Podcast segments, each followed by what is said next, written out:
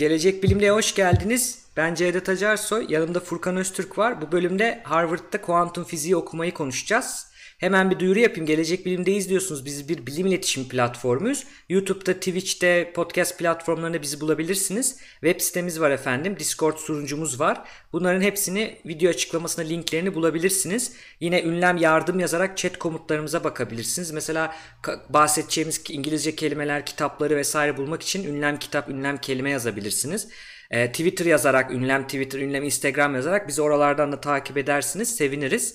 Bilim iletişiminin e, popüler bilimden ve bilim haberciliğinden bir tık bir farkı var. E, belki de ilk defa duyuyor, duyuyor olabilirsiniz. Şöyle bir farkı var. Direkt bilim insanı kendi bilimini ilk ağızdan anlatıyor. Şimdi Furkan'ın yapacağı gibi. iOS ve Android uygulamalarımız var. Onları yüklerseniz de yine bedava uygulamalar. Onlardan haber alabilirsiniz. Mesela bu yayının bildirimlerini yolladık ilk defa bugün. Bize destek olmak isterseniz bu yaptığınız işler güzel bırakmayın vazgeçmeyin daha da yapın daha kaliteli ekipmanlarla yapın e, derseniz 25'in üzerindeki gönüllümüzle birlikte e, gelecekbilimde.net bölü destek adresinden bize nasıl destek olacağınızı da öğrenebilirsiniz. Evet duyurularımı yaptım. Şimdi Furkan'a söz veriyorum. Hoş geldin Furkan nasılsın? Hoş bulduk tekrar e, tekrardan. E, teşekkür ederim öncelikle beni davet ettiğiniz için. Gelecek Bilim'deyi ben e, duymuştum, e, takipte ediyorum. Hı hı. E, buraya katılmak benim için de çok e, güzel bir deneyim olacak. Sizin özellikle canlı yayın alanındaki deneyimlerinizi de e, Evet canlı yayın alanında da yayından önce konuşuyorduk. Ee, yani belki senden de canlı yayın bekleyebilirler mi bilmiyorum. Şimdi söylemeyelim. Tam da evet hayır demeyeyim ama şöyle bir çıtlatmış olalım. Ee, belki de böyle bir, bir şeyler olabilir. Olmayabilir ama. Hani onu beklemede kalın arkadaşlar. Ee, şimdi hemen biz senin YouTube kanalından da biliyoruz. Ben onu da bir ekrana vereyim, Hı. göstereyim. Ee, Furkan'ın YouTube kanalı var. Furkan Öztürk diye ararsanız buluyorsunuz. İlk ben şeyi görmüştüm Furkan senin. Bilkent'ten Harvard'a diye. Tabii çok böyle dikkat çekici güzel bir şey. Çünkü en çoğu... çok izlenen video mu? Evet, evet çoğumuzun da içinde yani o bir psikolojik olarak da bir e, identification, karşı şey bulma, e, kendini özdeşleştirme Aynen. yani. Ki çoğumuz da Bilkent'ten Harvard'a gitmek istiyor belki. Ve onun için de izlemişler olabilirler. Bir de gurur duyuyoruz hani seninle. E, Birçok genç e, bilim insanı, Türk bilim insanı duyduğumuz gibi. Bunun için de çok izlenmişti. Ama daha sonra sen onunla kalmadın. Bir sürü videolar attın. Yani hem e, fiziği anlattığın, hem hocaları anlattığın, kitap anlattığın, ne bileyim işte karantina içinde atmıştın bir tane. Şimdi buradan YouTube kanalını bulabilirler, abone olabilirler sana. Şurada da bir web siten var. E, bu Harvard'ın sanırım tahsis ettiği bir şey, alan gibi bir şey gördüm. Böyle profil sayfası gibi. Evet. Şimdi evet. bakın birçok soru gelebilir arkadaşlar. O soruları, chatten gelen e, soruları Bazılarını aslında bakın burada tavsiye kısmında Türkçe'de yazmışsın burada. Çünkü bir sürü zannediyorum yani e, lise öğrencisi, ortaokul öğrencisi birçok seni örnek alan insan olabilir. Zaten de bir yandan da bu, bu yayınların bizim yayınlarımızda senin yayınlarında amacı bu. Yani genç nesillerin hayal gücünü büyülemek, olabileceğini göstermek, hayallerini destekleme, hayallerini beslemelerine e, imkan vermek. Bak burada birçok soruya cevap vermiş e, Furkan. Bazı soruların burada bakabilirsiniz yani. Aynı şeyleri ben okudum ki bir daha aynı şeyleri sormamak için. E, buraya lütfen girin bakın. Burada olmayan sorular varsa onları belki sorarız. Kayda da geçer. Güzel cevaplar almış oluruz. E, burada e, ilgilendiği sanat alanları, tarih, arkeoloji bir sürü şeyler var burada. Daha önce yaptığı sunumları koymuş. Bunların pdf'lerini işte powerpoint'lerini koymuş. Araştırmasıyla ilgili bir bölüm var. İki kere okudum anlamadım hiçbir şey. Ama normal alanım değil yani çok büyük ihtimalle o yüzden. Ee, şimdi soracağız o şekilde anlayacağız zaten. Bu bu şekilde. Şimdi hemen oradan başlayalım. Seni ilk defa izleyenler olabilir Furkan. Ben şimdi anlattım ama sen bir kendini anlat bize. Ee, tanıyalım tamam. seni. Tamam. Öncelikle tekrar teşekkürler e, giriş için. E, kanalımı ve e, web sitemi gösterdiğiniz için de teşekkür ederim. Yani o web site ve kanal bu yayını izleyen insanlar için var. Yani onu benim açıkçası oradan hiçbir getirim yok. Hı hı. Ya benim oradaki tek amacım işte insanların sorduğu sorulara daha etkili nasıl cevaplayabilirim, onlara erişimine nasıl açabilirim, hı hı. E, farklı konulara nasıl değinebilirim, onlara işte kendi yaptıklarımı göstererek belki onları heyecanlandırabilirsem benim amacıma ulaşmış olurum yani. Hı hı. Ee, kendimden e, bahsedeyim kısaca. Ee, ben 23 yaşındayım. Ee, ismim Furkan Öztürk. Şu an e, Harvard'da e, fizikte doktora yapıyorum. Hı hı. liseyi Trabzon'da okudum. Aslen Trabzonluyum. Yomra Fen Lisesi'nde okudum. Ondan sonra Bilkent Üniversitesi'ni kazandım. Sonra Bilkent'i e, fizik bölümünü e, birinci olarak bitirdim. E, fakülte bölüm birincisi olarak. Ve sonrasında e, Harvard'da doktoraya başladım. Şu anda doktoramın ikinci senesindeyim. Ve e, deneysel atom fiziği alanında e, araştırma yapıyorum. Bu kadar. Hmm. Çok güzel. Ee, şimdi senin alanını zaten ikinci bölümü komple ona ayırdık. Bize bir sunum hazırladın. Ondan bahsedeceğiz zaten. Detaylıca e, detaylıca da bahsedeceğiz. E, ama ondan önce biraz diğer konuları da sormak istiyorum. Ben mesela şöyle düşünüyorum. Site, sitende veya videolarında cevap vermediğin ya da uzun bir videonun bir yerinde vermişsin. Şimdi hepsini izleyemedim. Doğruya doğru. Tabii, tabii. Ama hani yine de burada bir daha e, anlamak adına chat'i de takip ediyorum. Bu arada bir başlayalı bir 10-15 dakika oldu. Periskop ve tweet e, bizi Twitter üzerinden ve Facebook üzerinden izleyen izleyicilerimiz varsa hemen youtube.com bölü gelecek bilimde adresine gelin. Oradan yayın devam edecek ama diğer mecralardaki kısımları e, şimdilik kapatıyorum. E, bizim kurallarımız gereği. Periskop'taki ve Facebook'takileri YouTube'a bekliyoruz. Onları da Evet, kapatayım. ben de bugünkü yapacağım sunum için heyecanlıyım çünkü e, daha önce sanırım yani kanalımda araştırmamla ilgili çok detaylı bir video hazırlamadım. Yani doktoraya başlamadan önce video atmıştım neyle ilgili çalışacağım diye ama Hı şu hı. anki birazcık daha o işin içine girdikten sonra hazır yani anlatacağım bir şey olacak. Hı. Hem de e, senin tavsiyenle olabildiğince insanların anlaması için basitleştirdim ve ana fikre odaklandım. Onun için Aynen. Yani detayları öğrenmek zaten o alanı okumak ya da anlamak. Hani biz genel Evet. olarak şeyleri birazcık insanlara şimdi bu bilim insanları ne yapar? Hani öyle vardır ya hani sonuçta hani Trabzon'da dedin okudun Trabzon'daki amcalar teyzeler hani ne yapar bu? Hani tamam şeyi biliyor. Okul iyi bir okul. İşte fizik okey tamam güzel bir alan. Evet tamam ama ne yapıyor bir insanlar? Burada bir sürü bir şeyler dönüyor. Paralar dönüyor. Burada bir de büyük ciddi fundingler de dönüyor.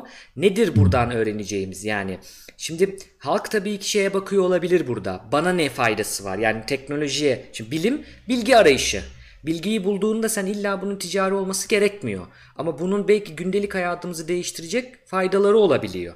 Yani işte kuantum fiziği çok teorik gibi gözükse de değil mi? Yani ilk başlarda daha böyle hani bakıldığında sokaktaki insan için ne yapıyor bunlar dediğinde halbuki o adamın şu an e, telefondaki GPS'inin çalışmasına katkısı var. Hani en basitinden benim bildiğim bir tane bu. Başka örnekler var mı böyle hani aklına gelen? e, Tabii tabii. Yani zaten bütün yani şu an akıllı telefonlarda kullanılan integrated circuit denilen o devrelerdeki entegre devreler. fizik e, katal fiziği. Katal fiziğinin de ana elemanları işte yarı yarı iletkenler.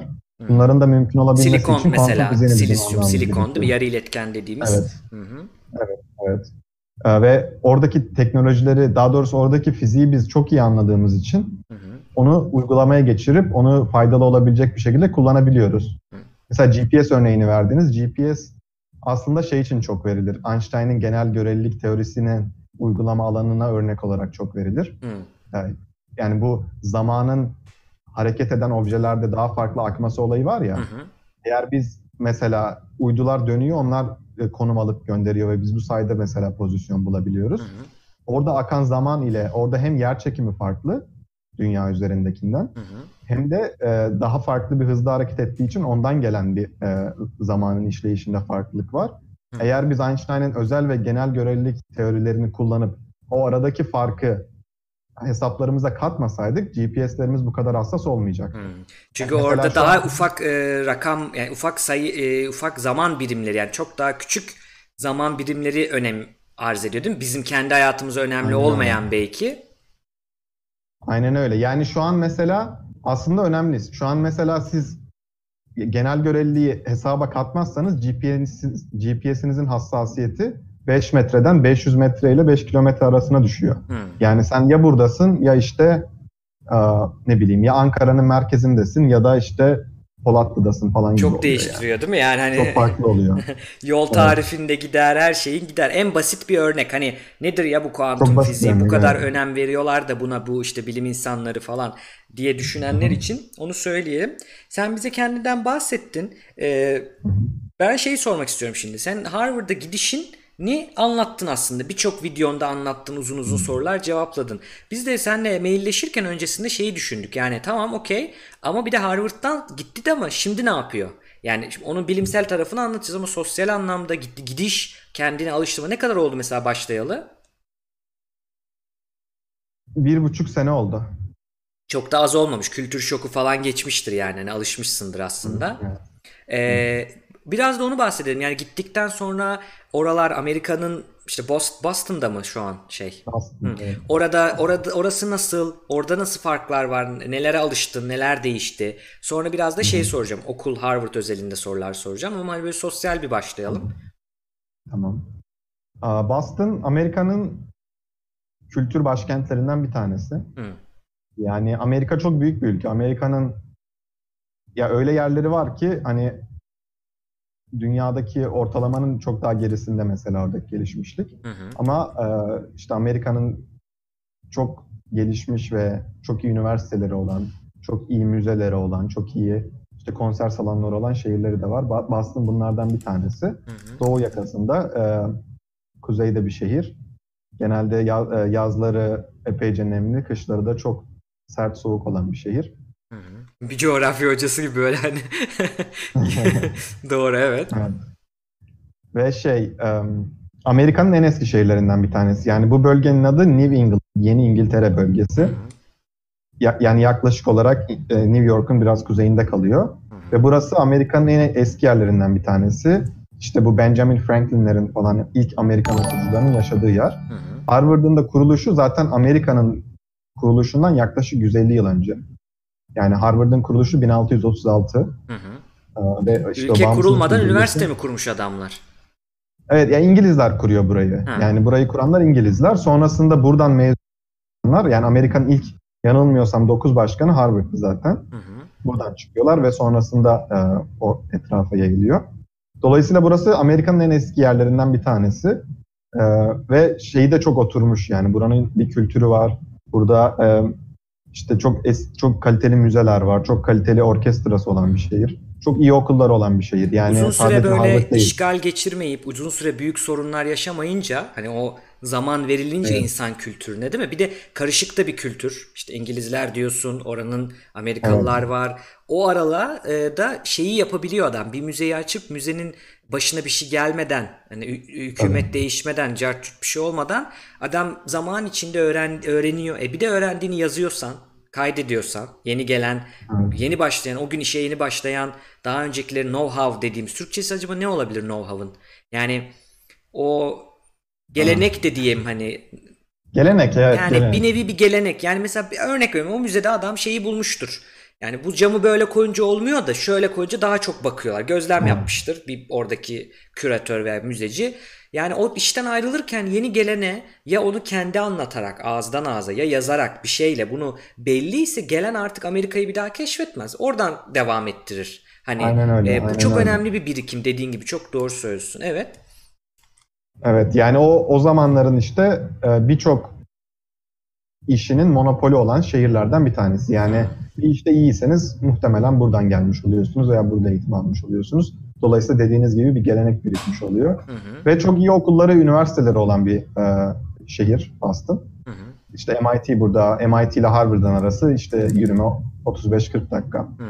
Yine Boston Üniversitesi burada, Tufts, Brandeis gibi çok iyi üniversiteleri olan bir e, şehir. Hı hı. Dolayısıyla bir bakıma da öğrenci şehri. Öğrenci şehri olduğu için de e, kültürel aktiviteleri çok e, zengin bir şehir. Benim buraya geldiğimde ilk e, hoşuma giden ve beni buraya çok ısındıran şeylerden bir tanesi de o olmuştu. Ben doktoraya başlamadan önceki yaz da e, yaz süresince de Harvard'da staj yapmıştım. Hı hı. Yine fizikte. Dolayısıyla az çok biliyordum. Hani 3 ay geçirmiştim.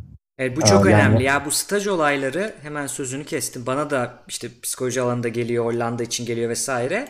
Yani stajı hiç küçümsememek lazım. Yani senin yani Furkan direkt Harvard'a da gidebilirdi ama belki staj yapmasaydın bu çok çok daha zor olabilirdi değil mi? Yani yanlışsam düzelt hani e, öncelikle o inisiyatif başkaları Türkiye'de veya başka yerde staj yaparken ya da hiç dikkat etmezken stajına dikkat etmiş hani emek e, yapmış ona düşünmüş ve ben burada yapmalıyım bir geleceği belki planlamış ya da burası iyi buradan bir şey öğrenirim demiş oraya gitmek istemiş yani bu tabii önemli bir şey ve orada hiç bir şey almıyorsun staj genelde bedava olur bilmiyorum seninki nasıldı hani bir maaşlı ya değildir. benim son Hı.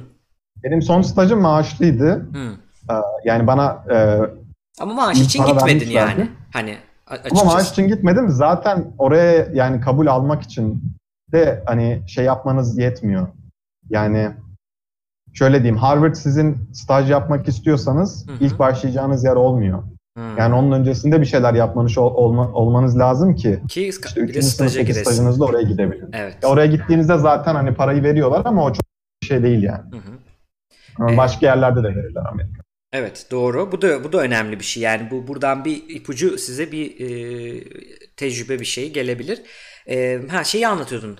E, Boston'ı biraz anlatıyordun. Yaşadığın yer okuluna nasıl? Mes- yani ulaşımın nasıl? Gidebiliyor musun? E, bir Aa, ulaşım yani derdin benim- var mı? Yo ben burada bisiklet sürüyorum yani bisikletle 10 dakika uzaklıkta okulum. Yani okulun direkt çevresinde bir ev tutmadım çünkü oralar daha pahalı oluyor. Bir- Birazcık daha dışarıda yaşamayı bir de daha çok seviyorum ben. Daha sessiz bir yerde yaşamayı. Şu an yaşadığım yerde öyle yani işte evim var, evimin bahçesi var, dışarı çıkabiliyorum mesela. Hı. Özellikle şu zamanda gayet mesela güzel oldu. Önemli yani bir şey tabii. Evet yani onu sevdiğim için ben öyle bir yerde yaşamayı tercih ettim ama insanlar genellikle ilk senelerinde yurtta kalıyor. Hı hı. Ben ilk sene hani birazcık bölgeyi bildiğim için gelmeden ben kiralara bakmaya başlamıştım. Hı. Onun için ev bulmakta sorunum olmadı ama genelde insanlar ilk sene kafaları rahat olsun diye e, yurtta kalmayı tercih ediyorlar. Hı. Ee, öyle. e, ilk senem tabii ilk sene her zaman şey oluyor. Bir adaptasyon süreci oluyor insanda. Sonuçta yani staja gelmiş olmakla burada gerçekten yaşıyor olmanın Hı. arasında çok büyük fark var. Staja ha Yani- bak onu sorayım. Şimdi staja gitmiştin. Ne kadar kalmıştın stajda? 3 ay. 3 ayda tabii az buz bir zaman değil. Benim ben de mesela Erasmus yapmıştım. Hani tahmin ediyorum. Benim de 5 ay falandı ama şey yetiyor. O hani cicim ayları dediğimiz kültür şokunun cicim aylarının geçmesi ve artısıyla eksisiyle görmek sağlıyor ya. Mesela bak onu konuşalım. Şimdi e, birçok insan e, senin olduğun yerde olmak istiyor. Harvard'a girmek istiyor. Belki kendi alanında belki başka. Be- belki de hiç okul derdi yok. Amerika'ya gitmek istiyor. Hani o da olabilir. Şimdi burada şeyi konuşalım. Tabii ki artıları belli. Konuş konuşuruz onları. Ama ben şeyden başlamak istiyorum. Yani bir zaman sonra sen o 3 ay sonra mesela stajdan dönerken tekrar başvururken aynı yere gideceğini biliyordun ve ne artılarla ne eksilerle kafanda vardı da karar verdin. Tabii ki artılara ağır bastı ki gittin ama hani neler de vardı o 3 ay sana e, o cicim ayları geçtikten sonra neleri gösterdi mesela onu merak ediyorum aslında. Evet ya benim en büyük yani buraya gelme motivasyonlarım elbette şey buradaki insan kalitesinin çok yüksek düzeyde olması. Yani Hı hı, en iyi araştırmacıları buraya topluyorlar, en iyi öğrencileri buraya topluyorlar. hı hı. İşte dersleri en iyi şekilde vermeye çalışıyorlar. Yani buradaki herkes işini en iyi şekilde yapmaya çalışıyor ve işinde en iyilerden biri. Yani en iyilerden biri değilse zaten burada olamıyor. Hı. Bu standardı çok yüksek koyuyorlar ve dolayısıyla siz o insanların etrafında olmak istiyorsunuz. O insanlarla bilim yapmak istiyorsunuz. O insanlardan öğrenmek istiyorsunuz. Benim en büyük motivasyonum o. Yani benim işte Harvard'ın ismi, Harvard'ın binaları, kütüphaneleri onlar sonra geliyor. Çünkü yani onu yapabilirsiniz. Yani gidersiniz aynı kütüphaneyi Ankara'ya da yaparsınız. Çok mühim değil. Ama en en önemli zenginlik insan zenginliği. Onu hemen yapamıyorsunuz. Çok güzel bir şey söyledin bak burada seni gene kesiyorum ama e, anlatırken satır arasında aslında Furkan'ın şöyle bir şey var. E, evet prestiji var okulun. Evet yani sonrasında da sana bir yer açıyor. Doğru bunlar zaten bunları hiç, hiç düşünmüyorum demek biraz kendini kandırmak. Bunlar var ama bak sırasında nerede? Bir de şöyle bir şey var. E, bu yetiş yani insan kalitesi yüksek diyorsun ya mesela. Bunu kimisi Evet. şöyle bakabiliyor. İnsan kalitesi yüksek. Ben de girdiğime göre benim de kalitem yüksektir gibi bir psikoloji de olabilir. Ama şöyle bir psikoloji de olabilir. Bunu görüyorum sende. ikincisini görüyorum. Şu e, de insan kalitesi yüksek bir yerse onlar beni daha da yukarı çeker. Beni daha da geliştirir. Aslında biraz onu arıyorsun. Değil mi? Ya tam olarak o. Zaten yani bir yerde en iyiyseniz oraya ait de söz var ya. Hı hı. Yani ya bir, bir yerde gerçekten sizden en azından sizin direkt uğraşmadığınız işlerin dışında sizden daha iyi insanların olması lazım. Yani Bu Hı. her yerde insanların bunu araması lazım. Yani mutlaka benim bilmediğim işleri bilen, bazı işleri benden çok daha iyi yapan Hı hı. e, insanları çevremde bulundurmalıyım demesi lazım bence insanların. Çünkü o zaman yani gelişiyorsunuz. O insanlar sizi yukarı çekiyor, o insanlar sizi zorluyor. Yani var ya İngilizce'de challenge, challenge Hı hı. ediyor diye. Yani o insanlar sizi challenge ediyor. E, siz de onları aslında geliştiriyorsunuz bir yandan. Çünkü herkes aslında güçlü yanlarıyla ve zayıf yanlarıyla gidiyor bir yere gittiği zaman. Hı hı. Ee, Onlar da sizin güçlü yanlarınızdan öğreniyor. Siz de onların güçlü yanlarından öğreniyorsunuz. O etkileşim çok değerli. Evet. Em, Çok doğru. Yani diğer şeyler dediğim gibi be- benim için ikinci sırada elbette çok önemli. Elbette çok önemli. Yani ben bir yaşadığım şehrin mesela Hı. e, ya bir kültür şehri olmasını istiyorum. Orada sürekli mesela konserler olsun istiyorum. Orada kitapçılar olsun, sürekli yenilensin. E, kitap konuşmaları olsun. Ne bileyim farklı aktiviteler olsun, müzelerde yeni böyle e, kürasyonlar olsun, yeni sergiler açılsın.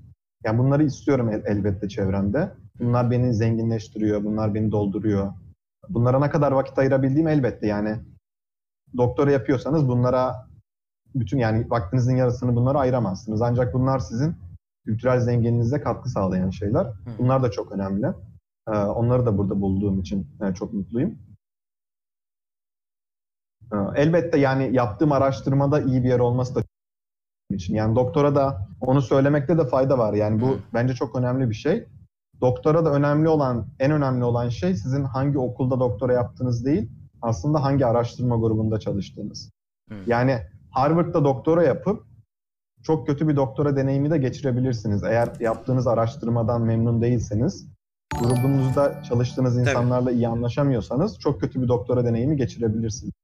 Aynı şekilde e, bütün işte sayılarda vesairede ratingler var ya, Hı hı. onların onlarda işte Harvard'ın, MIT'nin altında olan okullarda, altında gözüken okullarda diyelim, Hı hı. e, doktora yapıp çok iyi bir araştırmacıyla, çok iyi bir grupta çalışıp çok başarılı bir doktora deneyimi de geçirebilirsiniz. Bu çok mümkün. Evet. Yani öne- bu bence çok çok önemli bir ayrım. Yani insanlar mesela hep yani şey yaptığı zaman işte Harvard'da doktora yapıyor diyorlar ama aslında Hı. ben yani araştırma grubunda doktora yapıyorum. Ben her gün gördüğüm insanlar benim hocam, yanımdaki arkadaşlarım. Onlarla daha çok etkileşimdeyim. Ya onlar beni e, onlar bana öğretiyor, ben onlardan öğreniyorum gibi oluyor. Çok doğru söyledin bunu. Ee, orada bak yeri gelmişken hemen şeyi sorayım. Ee, şimdi bana diyecekler ki hep olumsuza odaklanıyor falan diye ama hani ötekiler zaten biliniyor. Hani Harvard niye iyi diye anlatmamıza gerek yok burada. Ha biz ne öğrenebiliriz diye bakabiliriz ama onlar zaten zaman gerektiren, kültürle oluşacak şeyler. Diğer öğreneceğimiz olayları da zaten işte anlatıyorsunuz sizler ee, çoğu zaman. Onları da konuşalım. Ee, şimdi dedin ki eksi şey artıları bunlar dedin. Ee, Peki senin kafanda şimdi eksileri de biraz da şunun için merak ediyorum. Çok günlük gülistanlık zannedilebilir. Yani kazandıktan sonra da gittikten sonra da çok günlük gülistanlık da zannedilebilir. Ne gibi zorluklar? Çok kişisel de olabilir ama senin hikayeni merak ediyor zaten izleyenler. Onları da biraz e, anlatsak güzel olabilir. Tabii bir kere yani yurt dışında yani alıştığınız yerin dışına çıkmak başlı başına zor bir şey. Özellikle daha zor bir şey. Hı hı. Çünkü Avrupa gibi istediğiniz zaman geri dönemiyorsunuz Türkiye'ye. İşte ailenizden birisi sağlık sıkıntısı yaşayabilir. Hı. Siz burada yani onu e, şimdi şey yapamayacaksınız yani muhtemelen. Yani o zaten aileden ayrı kalmak, işte alıştığınız yerden, kültürden ayrı kalmak zor bir şey. Hı hı. Ama buna yani ben insanların alışabileceğini düşünüyorum.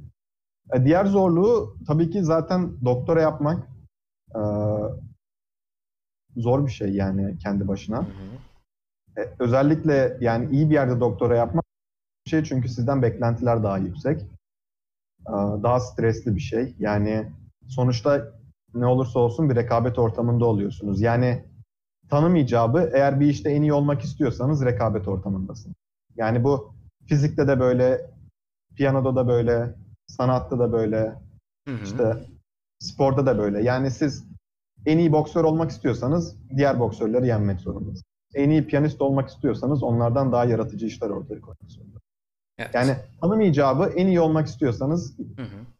bir yarışma halindesiniz. Bir mutlaka bir şey oluyor. Bu faydalı bir şey bence. Hı hı. Çünkü bu e, ufak bir çekişme hali ve şey e, bu rekabet hali bilimi de ileri götüren bir şey. Ama bu bilim insanlarına aynı zamanda stres Evet. yaratan. Şimdi bak en iyi Onları olmak zorlayan- istiyor dedin. istiyorsan dedin mesela. Ee, başta da şöyle demiştin ya hani Harvard'a gidiyorsun çünkü Harvard'da senden iyiler var. Zaten orada en iyiysen oraya ait değilsin de- gibi bir şey demiştin. Çok güzel bir söz. Evet. Ee, orada demek ki senden bir al- belli alanlarda iyi insanlar var. Senin de onlara, onların da sana öğreteceği şeyler var. Ee, ama orada seni daha iyiye yönlendiriyor. Fakat burada ben mesela şöyle bir sorun görüyorum. Bugün bakıldığında dünya üzerindeki stres e, seviyesi en yüksek meslekler, alanlar için doktora öğrencileri önemli bir yerde geliyor her alandan. Tabii ki fizik daha zordur. Hani ne bileyim başka kolay doktoralar da vardır alan itibariyle ama her alandan bu tabii ki zor bir şey. Bunu sen neye bağlıyorsun? Ya da sen mesela çok strese giriyor musun e, kendi doktoranda? Hani e, girmiyorsan da sırları veya bakış açı sırların var mı mesela? Bunları söyleyebiliriz arkadaşlara. Yani şöyle stres ya bu işin bir parçası. Yani dediğim gibi eğer bir işi en iyi yapmak istiyorsanız bu fizik olmak kesinlikle zorunda değil. Yani bu herhangi bir işi alın onu dünyada en iyi yapmak istiyorum deyin. Benim söyleyeceklerim geçerlidir. Hı hı. Ee, stres yani şunu söyleyecektim. Eğer bir işi en iyi yapmak istiyorsanız o mutlaka belli sacrifice'larla geliyor. Belli Ee, fedakarlıklar yapman gerekiyor. Aynen belli fedakarlıklar yapmanız gerekiyor. Ve bu işler yani bu fedakarlıklardan bir tanesi de stresli bir hayat yaşayacak olmanızı kabullenmek. İşte e, her gün yeni zorluklarla karşılaşacağınızı kabullenmek. Yani doktoranın mesela zorluklarından bir tanesi o. Lisansa kıyasla mesela fizikte lisans yapmakla fizikte doktora yapmak arasında ne fark var? Hı. Muhtemelen bu diğer disiplinlerde de benzerdir. Bilinmeyen bir şey yapıyorsunuz ve onun doğru olup olmayacağını bilmiyorsunuz. Bu başlı başına insanda stres yaratan ve insanı zorlayan bir şey. Bilgiyi Yani- sen üretiyorsun, değil mi? Bilgiyi Direkt senin olarak. üretmen gerekiyor. Evet yani bir kafanda bir fikir oluyor.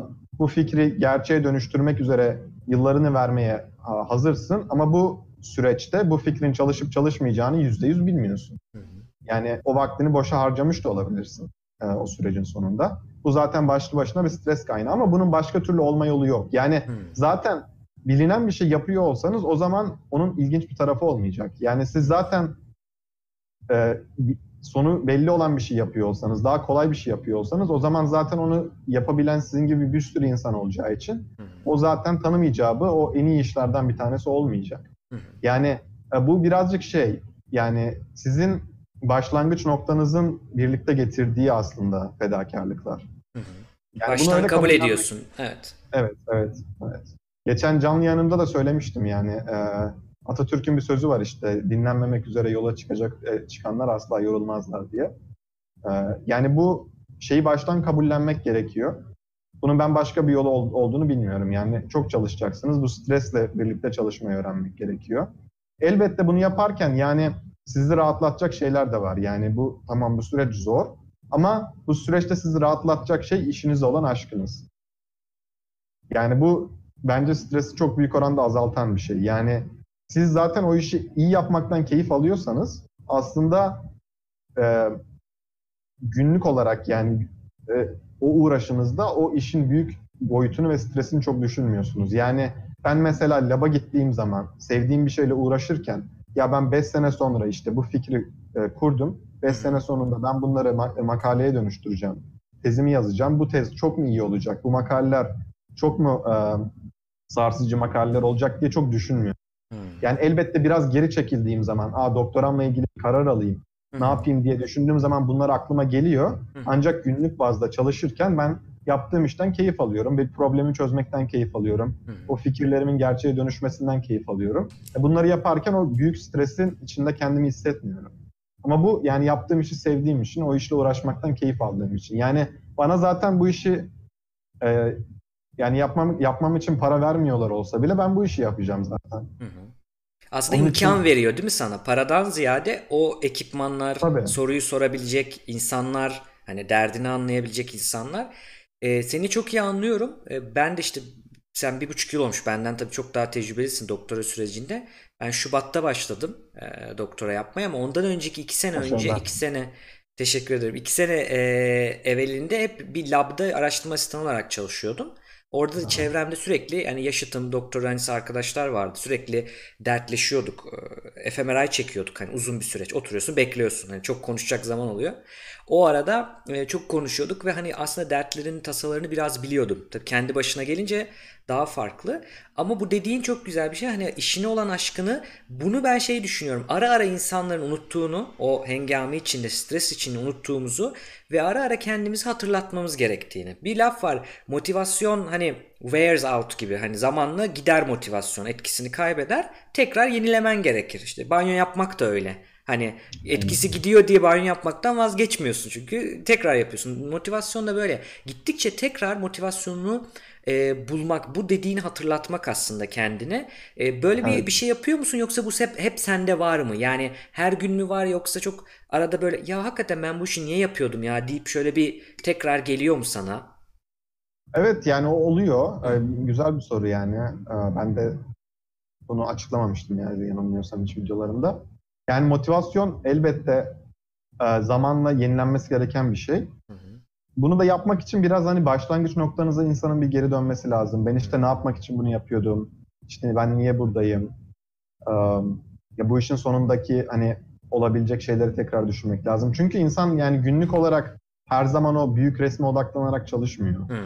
Yani siz mesela işte deneye başladığınız zaman veya işte bir hesaba başladığınız zaman ya çok ufak teknik detaylarla uğraşıyorsunuz Evet. her zaman. Hı hı. Yani ne bileyim kafanızda bir deney kurmak varsa onun belli bir yerinle ilgili bir dizayn yapıyorsunuz. Onu gidip machine shop'a işte machine etmeye başlıyorsunuz. Yani aslında onu yaparken ya ben ne yapıyorum falan diye birazcık insan şey yapabilir.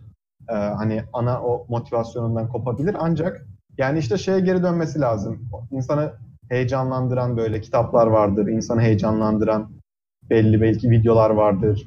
Ee, belli düşünceler, fikirler vardır. Başlangıç noktasında işte insanın düşündüğü ya ben buraya gelirken şunları şunları hedeflemeyi e, kendime yani şunları şunları yapmayı kendime hedeflemiştim. Hı hı. İşte bunda da şöyle aşamalar kat ettim ancak bu işin şöyle zorlukları var. Şu an onlarla uğraşıyorum. Bunları zaten biliyordum.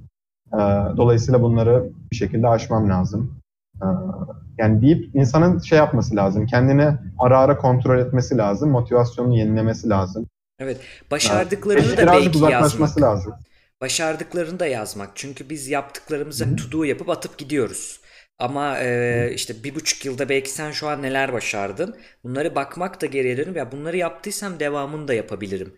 Bak onlar da zor geliyordu. evet. Hani büyük resme bakmak hani şimdi şey tabir komplocuların kastettiği büyük resmi demiyorum. Hani değil. olayın büyük resmine Evet. bakmak. E, çok güzel söyledin. Şimdi aklımda çok güzel bir soru vardı. Unut, unutmadım inşallah ama unuttum. Neyse gelir gene. Şeyi sor e, o zaman. Eee, şeyi soracaktım.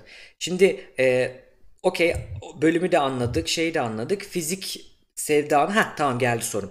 Şu e, sitende ve e, YouTube kanalında şeyleri gördüm. Senin aynı bizim Celal Hoca ile konuştuğumuzda aldığımız gibi aslında Celal Şengör'de bu bilim sevdanı ya da işte belki fizik sevdanı körükleyen örnek aldığın insanlar var. Sanırım videonda arkada büstler falan da vardı.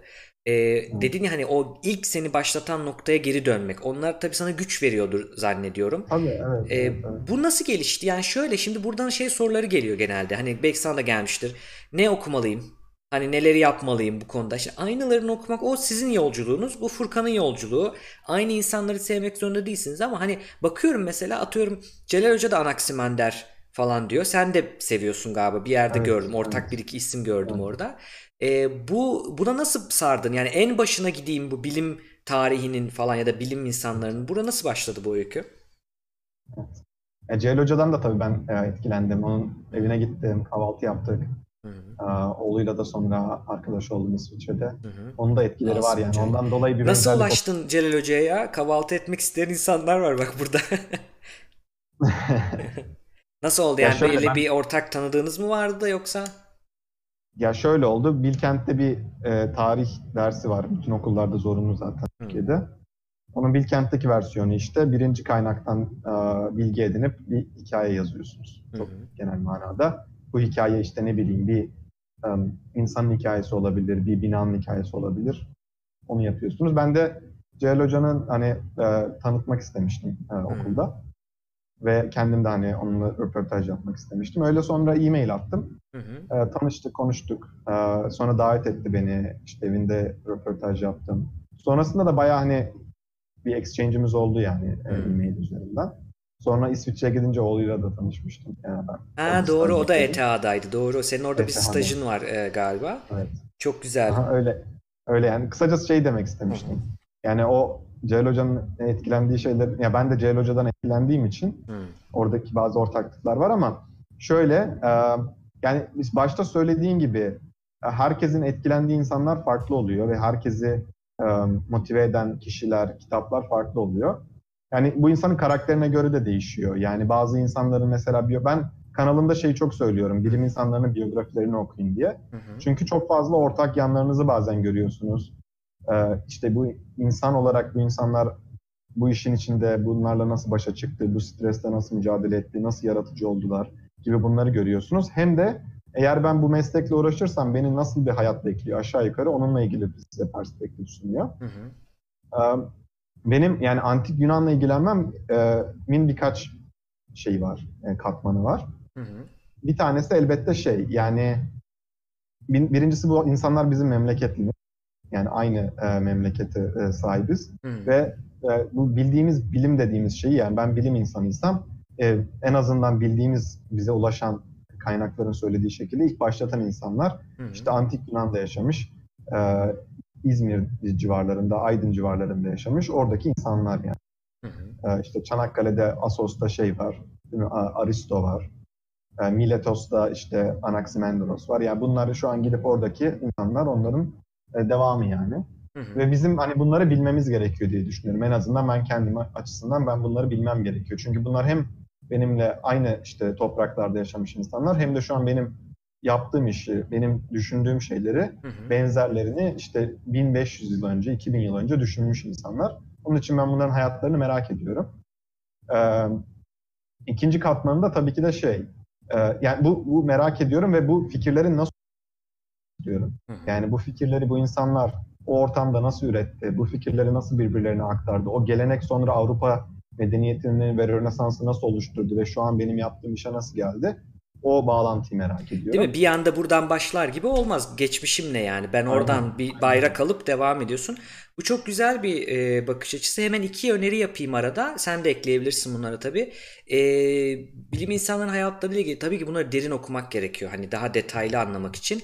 Ama evet. ilk başta bir genel nerede ne var, kimler var anlamak adına mesela şeyi önerebilirim.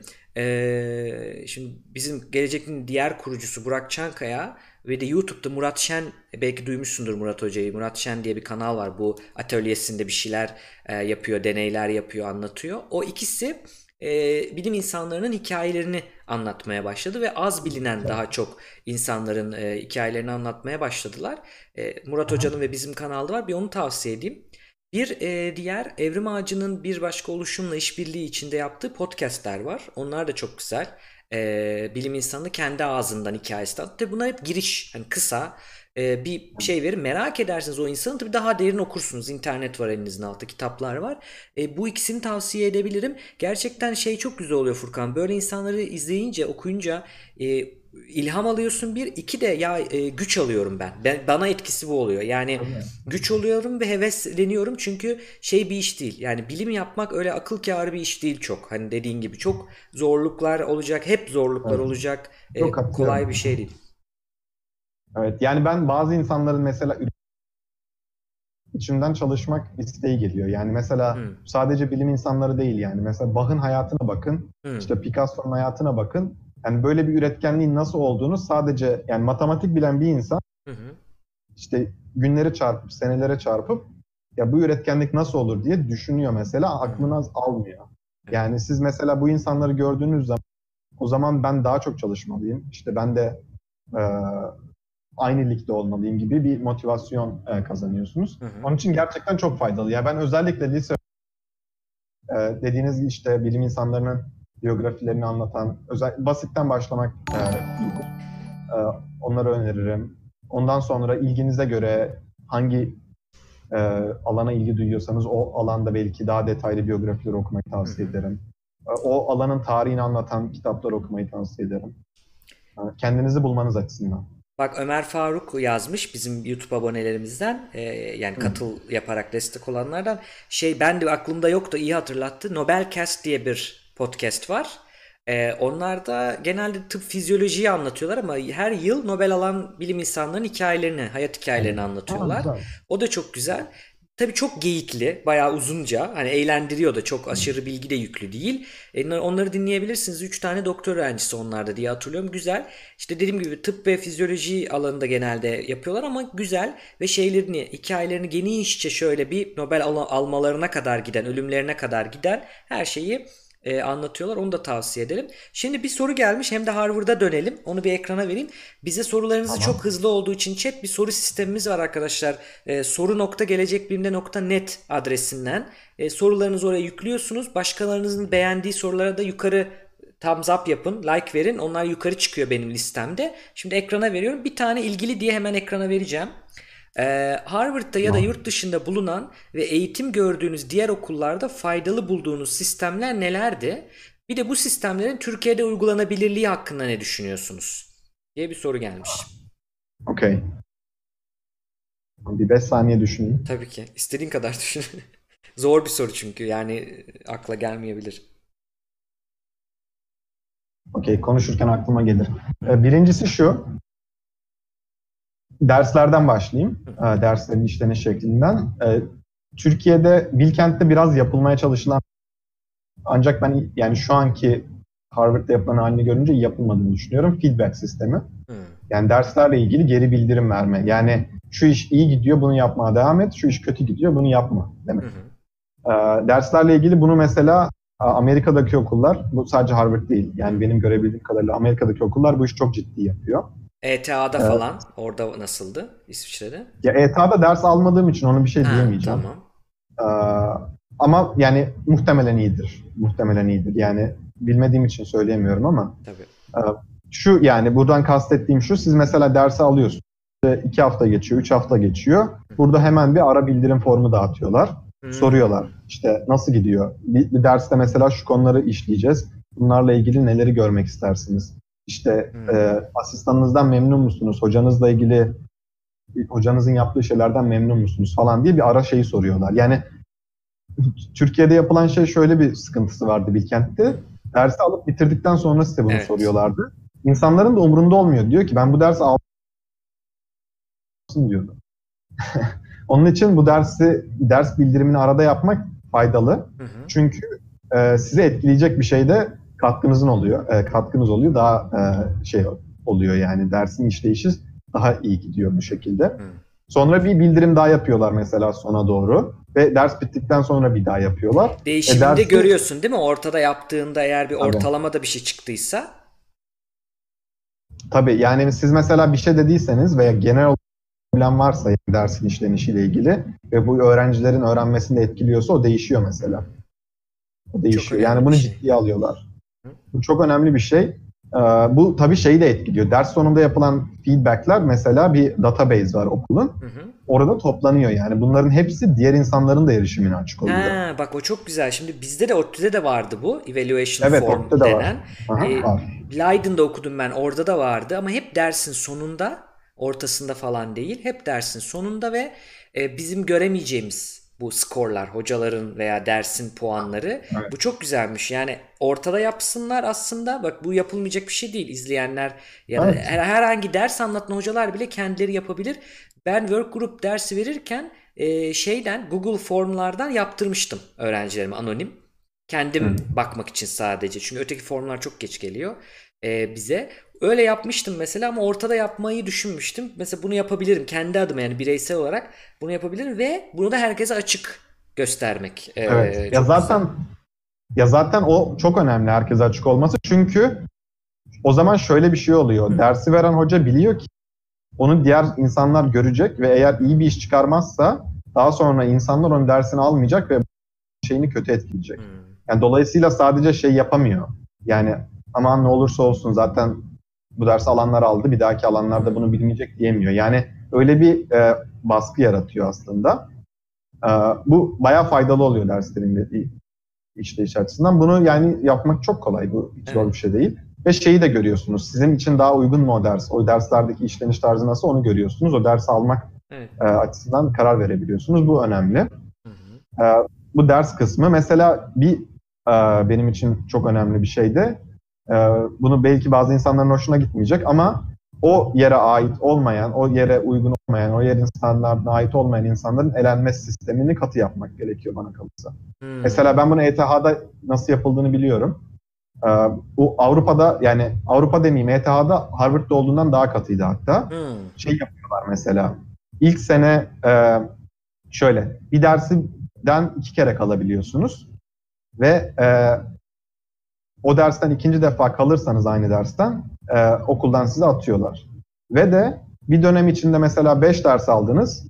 Bir dersten kalırsanız eğer e, düşük notla geçmekten bahsetmiyorum. O dersten kalırsanız o, o dönemin bütün derslerini size tekrardan aldırtıyorlardı.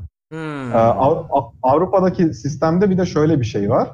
Ee, Amerika'dakine birazcık daha kıyasla, kolejde e, özellikle. Hı hı. Okula girmesi daha kolay, okulu bitirmesi daha zor. Hmm. Yani okula girişte üniversite sınavı gibi bir sistem bizdeki kadar e, yok. Ve genelde Avrupa için diyorsun değil mi? Evet, Hı. evet.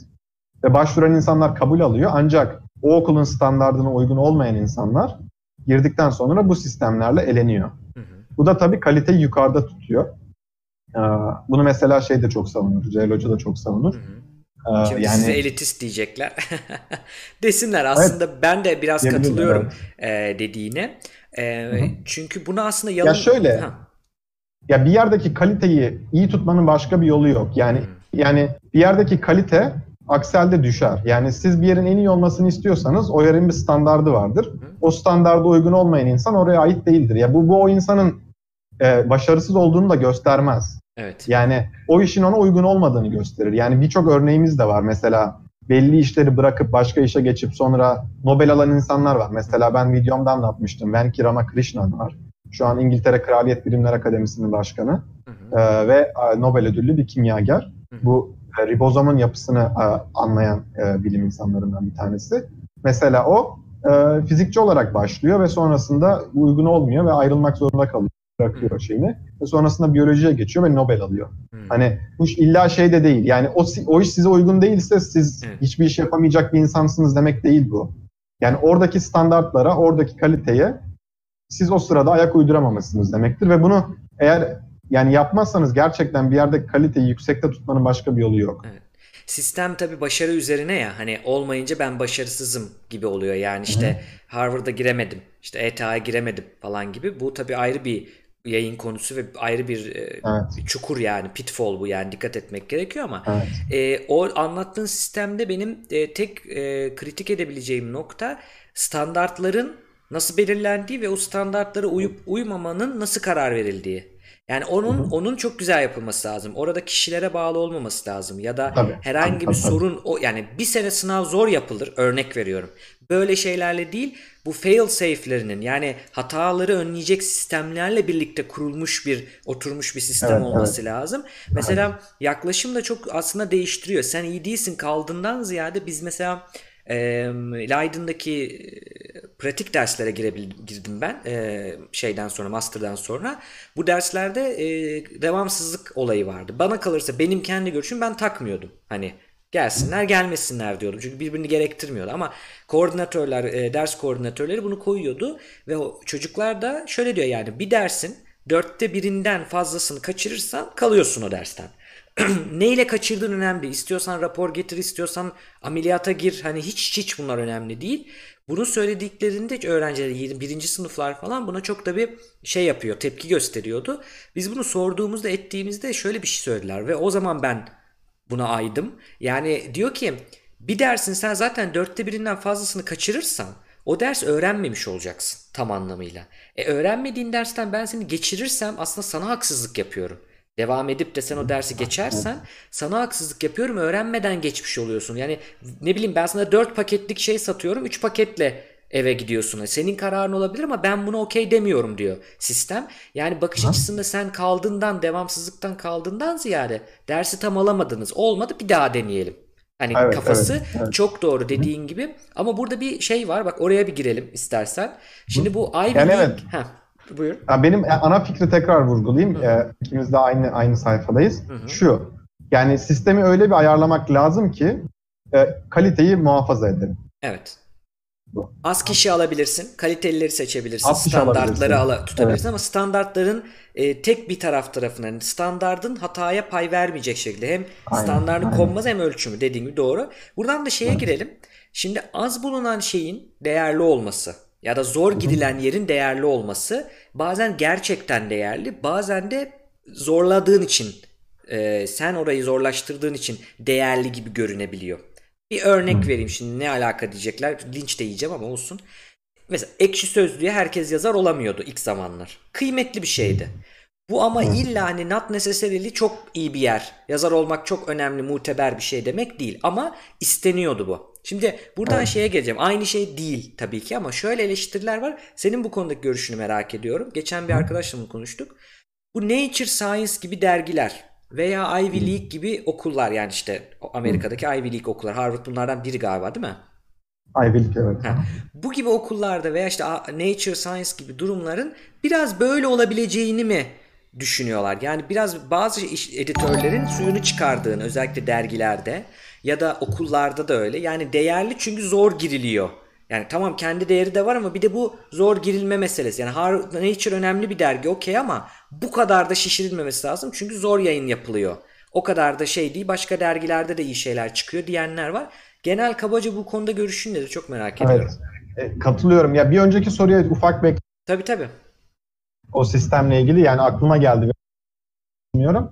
Bir de şey öğrenciler arasındaki etkileşimi artıracak bir sistem gelmesi lazım bence. Hmm. Buna hani şey diyebilirsiniz collaboration policy diyorlar ya. Hı Ya mesela Türkiye'de şöyle bir şey vardı. Aman işte ödevi beraber yapmayın. Hatta He. işte bir şey yapmayın birbirinizden çalmış olursunuz. Kopya gibi algılanır. Burada mesela onu e, cesaretlendirici bir sistem var. Yani mesela ödevi alıyorsunuz. İsmim işte Furkan. Kolabore ettiğim arkadaşlarım işte Ahmet'le Mehmet. Sonra ödevin çözümü. Yani orada şey yazıyorlar mesela. E, ben bu ödevi şunlarla birlikte ortak tartışarak yaptım. Bu neyi artırıyor? Birincisi siz bilim insanı olarak zaten gelecek hayatınızda kolabore etmeniz İşbirliği gerekiyor. yapacaksınız zaten ileride. Evet ve başkalarından öğreniyorsunuz. Bu daha hızlı bir öğrenme biçimi ve daha efektif bir öğrenme biçimi bence. Ee, bu, bu da bence birazcık Türkiye'de eksik. Birazcık kopya çekmiş gibi algılanıyor. Du en azından ben oradayken. Evet. Grup Neyse. projeleri biraz insanlar da istemez. Yani şey gibi düşünür öğrenci. Ben iyiyim gruptakiler kötü son to- toplam nottan şey olacağım falan gibi olaylar olur. Yani öğrenci de grup ders grup ödevini çok istemezdi diye hatırlıyorum. Evet evet evet aynen öyle.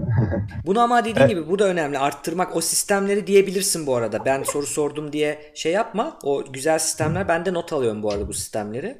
Gördüğün sistemleri. Güzel bir soru bu. Soran kişiye teşekkür edelim. Güzel soru evet güzel soru. Ee, şeye geleyim. Ben o şeye katılıyorum tespite. Yani özellikle bilim dergilerinde böyle bir yani şeyin olması, hype diyeyim yani buna. Hmm. Böyle bir şişirilmenin olması birazcık e, iyi bir şey değil. Çünkü şöyle bir şey de var. Yani mesela şöyle bir algı var. İşte Nature ve Science'da yayınlanmadıysa çok impactful değildi. Çünkü çok impactfulsa orada yayınlanmış olurdu. Hmm. Ama öyle değil yani. Baktığınız zaman mesela istatistiklere bakın. Hmm. Ee, geçmiş işte e, impact'i neyle ölçüyoruz? Yani o derginin aldığı atıf sayısı mı yoksa mesela onun daha sonra 10 yıl sonra mesela bilimde yarattığı etkiyle mi hmm. bakıyoruz? Bazen öyle bir makale oluyor ki hiç kimse cite etmiyor çünkü hiç kimse anlamıyor. 20 yıl sonra e, acayip etkiler yaratıyor mesela. O tarz şeyler olabiliyor. Hmm. Ve istatistiklere baktığınız zaman bakıyorsunuz en çok mesela Nobel atıflarında e, görülen dergiler nereden çıkmış? Aşağı yukarı e, eşit bir dağılım var yani. Çoğu Nature'da, çoğu Science'da falan değil yani. E, Nature ve Science'ın kendine ait bir yayınlama poli- politikası var. Hı hı. Yani şunlar şunlar varsa ben bunları yayınlıyorum. Hı hı. Şöyle şöyle şeyler varsa ben bunları yayınlıyorum diyor. İyi bilim onları sağlamak zorunda değil. Evet. İyi bilim yaratıcı bir şeydir. Yaratıcı bir şeyin de ne olduğunu kalıplara sokamaz. Çok güzel ee, söyledin. Onun için orada yayınlanmış olması iyi bir şey gelmiyor kesinlikle. Ben bu beni çok rahatsız eden bir şey. Ben bunu Harvard'da da insanlarla tartıştım. Bu öyle bir algı var insanlarda. Hmm.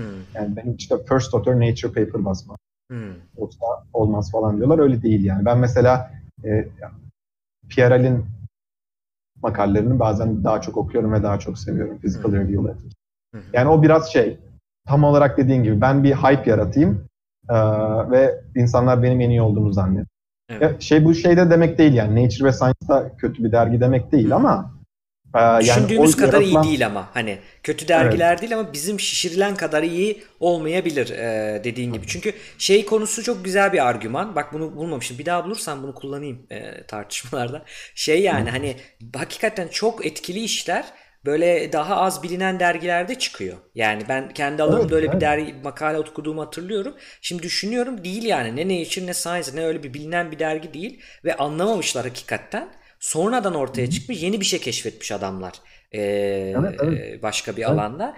Ee, bu çok doğru. Peki bu soruyu o zaman şey yapalım, toparlayalım. İkinci bölümde de alanını an- e, anlatalım biraz istiyorum. Tamam. Onu biraz daha zaten şey yaparız. Birkaç soru onunla ilgili. Sonra yayının sonunda yine soru alırız istersen. Daha güzel oluyor öyle. Tamam. Ee, şu soruyu toparlayalım. Başka sistem çok güzel aynen. Başka sistem e, şeyin var mı aklına gelen? Aa, sistemle ilgili ne yapılması gerektiği mi? Ha bu bu soru yani bu Türkiye'ye yapabileceğimiz faydalı gördüğün Ha, okey. sistemler. Yani e, mesela şu da olabilir. Yani ODTÜ'de bu nasıldı bir e, undergrad öğrencilerin yani lisans öğrencilerinin Hı hı. e, doktora dersleri işte master dersleri alması çok mesela yaygın bir şey değildi ve bu çok tavsiye edilmiyordu. Evet. Bilkent'te mesela bunu yapabiliyordunuz ama transkriptinizde gözükmüyordu. Hı hı. Bunu mesela lisans ya ben mesela bunu doktora gelene kadar bilmiyordum. Hatta şey falan oluyordum yani e, doktora dersi alan öğrencileri duyunca aa ne akıllı adam işte bu Hmm. onları almış falan diye. Sonrasında bu işin içine kendim girince ya bana da o imkanı verselerdi yani o dersleri alma şansım olsaydı ben de gayet alırdım Hı hı. ve muhtemelen de çok iyi bir notla geçerdim yani o kadar da tuttuğum kadar bir şey değilmiş. Hı hı. Çünkü eninde sonunda hoca size anlatıyor, çalışıyorsunuz. Evet. Zorsa daha çok çalışıyorsunuz, öğreniyorsunuz. Yani ama böyle bir şey tavsiye edilmiyordu. Hı hı. Bu bence gerekli bir şey. Lisans öğrencilerinin birazcık daha araştırmaya yönelik e, becerilerini artıracak, daha derin konuları anlatan özelleştirilmiş işte böyle special topics dersi falan olur mesela doktoralarda. O tarz dersleri almasının önünde bir engel Belki olmamalı. yüksek lisans dersi de olabilir. Yani bize Evet. o yüksek, lisansa da tavsiye edilmiyordu bizde hatırlıyorum psikoloji bölümünde. Yani ben onun mesela olsaydı isterdim. Ya belki sınavına girmeyeyim, dışarıdan takip edeyim. Hani o bile bir kar aslında bana. Bu olabilir. Bir de bir ekleme belki sen de aynı şeyi düşünüyorsundur. Uygulaması olan alanlarda işte deneysel fizik Aha. gibi, psikoloji deneyleri gibi bunların işin içine katılması öğrencilerin. Yani benim bir bu kadar yıldır düşünüyorum. Bir, bir arkadaşım falan bir deneyde çalışmıştı lisanstayken. Bir belki iki şey yapmıştı. Workshop alırsan yani dersini alırsan.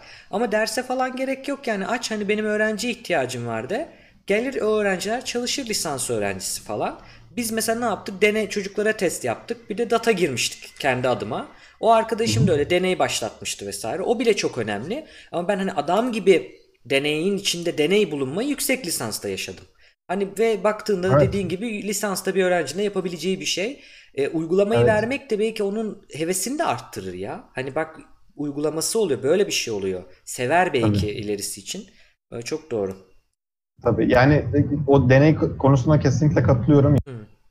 Eksik olan bir şey. Bunu geçen yayınımda da söylemiştim. İşte Rusya gibi, İran gibi, Türkiye gibi ülkelerde mesela teorik fizikte çok güzel gelişmeler oluyor, olmuş.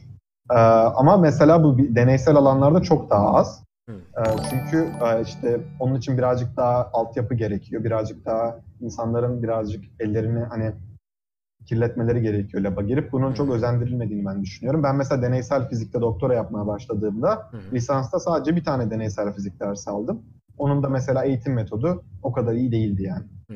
Ben gereksiz deneysel becerileri mesela doktora da kendim onların birçoğu mesela benim e, yaştaşlarım o sene girenlerin çoğu Hı hı. o birçok beceriyi lisansta edinmiş, lablarında çalışmış, edinmiş olarak gelmişlerdi. Hı. Ben mesela onu e, edinemeden gelmiş oldum. O mesela bir eksik. Hı. E, elbette ben birazcık daha teorik iş yaptığım için öyle oldu. Ben mesela stajlarımı daha çok deneysel yapsam belki birazcık fark edebilirdi. Ama onun eksik olduğunu düşünüyorum. Yani lisans düzeyinde araştırmanın, laba girmenin çok faydalı olduğunu düşünüyorum. Lisans Yani ikisini bu de vermeli yani aslında. Hem teoriyi hem onu vermeli. Sonra senin Hı e, sen hani stajda isteyerek değil de aslında onu bir yere kadar vermeli aynen, dediğin gibi aynen, uygulama aynen, kısmını. aynen. Evet. Em, Evet, bunlar diler aklıma gelenler. Tamam. Dilersen şöyle yapalım. Senin alanını bir şimdi bir ikinci part gibi açalım. Bunu iki part halinde yaparız. Daha rahat izlenir. İkinci partı açalım. Senin alanını bize sunumunu anlat güzel. Onun ar- ardından da bu Mentimeter'da bize yollanan sorular hiçbiri kaybolmadı. Hepsine sırayla cevap verelim. O bittikten sonra uzun uzun zamanla öyle yapalım diye düşünüyorum. Ee, sana Tamam. da uyar mı? Süper. Şu an Tamam. yayını kapatıyor muyuz yani? Şöyle bir bir giriş daha yapıyoruz sadece. Tamam Tamam. mı? Ee, ben hemen o girişimizi vereyim. Ki arkadaşlarım daha sonra keserken rahat etsinler.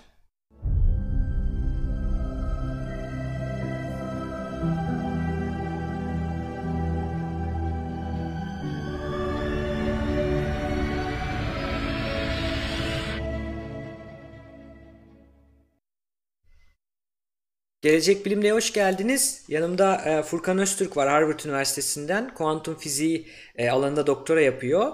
E, ikinci bölümümüzü izliyorsunuz. Birinci bölümü izlemediyseniz önce onu izlemenizi tavsiye ederim.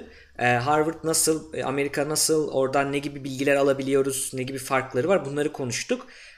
YouTube'da birinci bölümü bulabilirsiniz. Belki kartlara da koyarız. Şimdi bu bölümde de bize Furkan kendi doktora alanını, çalışma alanını anlatacak. E, tekrar hoş geldin Furkan. Nasılsın? Teşekkür ederim. Hoş bulduk. Ee, bu alanda da yine e, bu bölümde de güzel şeyler konuşacağız. Ee, Evet. özellikle benim araştırmamı merak eden insanlar, işte e, benim Harvard'da doktorada neyle uğraştığımı merak eden insanlara gayet e, basit bir şekilde yaptıklarımı anlatmaya çalışacağım. Çok güzel. Daha önce anlatmış mıydın bunu kendi yayınlarında? Kendi yayınımda bu şekilde anlatmamıştım. Yani bir doktoraya başlamadan önce video çekmiştim. Başladıktan sonra ufak bir e, video. E, ama Hı e, hı. bu şekilde bu basite indirgerek ana fikirlerine odaklanarak anlatmamıştım. Onun için bir ilk olacak, benim için de ilk olacak. Süper. Valla şanslıyız o zaman. Hemen sunumunu ekrana veriyorum. O zaman söz sende. Ben ara ara kızacaklar bana ama ben ara ara anlaşılmayan yerler olduğunda keseceğim seni. Sen, Şimdiden sen, sen kes ya ben tamam. çünkü kesmezsen şey olabilir. E, ben gidebilirim yani. Tamam, tamam. Şimdiden özür diliyorum öyle olursa. Evet. Ee, ilk sayfamız açık. Gelecek günde canlı yayın. Ya burada bir, bir kere bir resimle giriyoruz. Bu neyin resmi Furkan? Sağdaki. Aa, bir saniye. Ben şu an gö- ben, ben göremediğim için ben de buradan açsam Olur olur. Sen de aynı sayfayı açabilirsin. Son attığın versiyon bendeki. tamam. Şu an yeşil bir ekran mı görüyorsun? Evet, sağda lazerler falan var. Evet. Ya bu benim deneyimden bir setup yani bir parçası. Hı. Ee, bu, yani tamamını ben dizayn edip yaptığım için hani benim için özel bir şey. Onun, onun için koydum. Hı. Ya burada şey yapıyoruz. Ee, bizim deneyimizde işte e, belli sebeplerden dolayı yeşil ışık kullanmamız gerekiyor. Çünkü yeşil ışığın dalga boyunun özel e, özellikleri var. Hı hı. Ama işte bizim istediğimiz özellikle yeşil ışığı direkt marketten satın alamıyorsunuz. Yani lazer şirketlerinden. Marketten kastım. Hı hı. Ee, burada yeşil ışığı kendi ürettiğim setup var. Ee, bu sağda bir kristal var. Bu sarı bir şeyin içinde. Şurada tamam. Ee, bu Ben ALS, göstereyim. ALS yazıyor o yazının solunda. Tamam. O kristalin sağına baktığınızda hiçbir şey yokmuş gibi görünüyor. Soluna baktığınızda yeşil ışık çıkıyor. Hı hı. Bunun öyle olmasının sebebi aslında çok çok ilginç bir şey bu. Ee, içinde bir kristal var ve bu kristal içine gelen ışığın dalga boyunu e, yarıya indiriyor. Yani frekansını ikiye katlıyor. Hmm. Dolayısıyla aslında burada gelen bir ışık var ama o da, onun dalga boyu bizim gözümüz dalga boyu. hı. Yaklaşık 1 mikron civarında. Ee, ama ikiye katlandığı zaman 532 nanometre oluyor ve siz yeşil ışık elde ediyorsunuz. Burada da güzel görünüyor çünkü hiçbir şey yokmuş gibi görünüyor. Bir anda işte 15 watt yeşil ışık çıkıyor ve çıktığı şey de ım, e, ışığın genişliği de işte 40 mikron civarında. Dolayısıyla çok ince bir e, ışık hüzmesi böyle ayrılıyormuş gibi oluyor. Onun için bu resmi çok sevdim. Süper. Tamam. Şimdi devam edelim o zaman. Sen e, bir kere zaten şeye girmeyeceğiz. Kuantum fiziği derin bir alan. Onun ayrı yayınları olur. Sen zaten anlatıyorsun e, e, Evet. kanalında da veya internette de bulabilirler. Ama e, senin deneyinde ne yapıyorsun ve ne bulmaya çalışıyorsun? Evet, Merak evet. ettiklerini ona versen. İkinci sayfa geçeyim mi? Geçelim. Aha. Tamam. Ya Ben bu videoda birazcık kuantum fiziğinin ana fikrine değineceğim. Süper. Kuantum bilimi. Hı. Ee, onun için birazcık değineceğim ama detaylarına girmeyeceğim. Yani matematiksel detaylarına girmeyeceğim. Hı hı. Ee, ya başlangıcını şöyle yapmak istedim.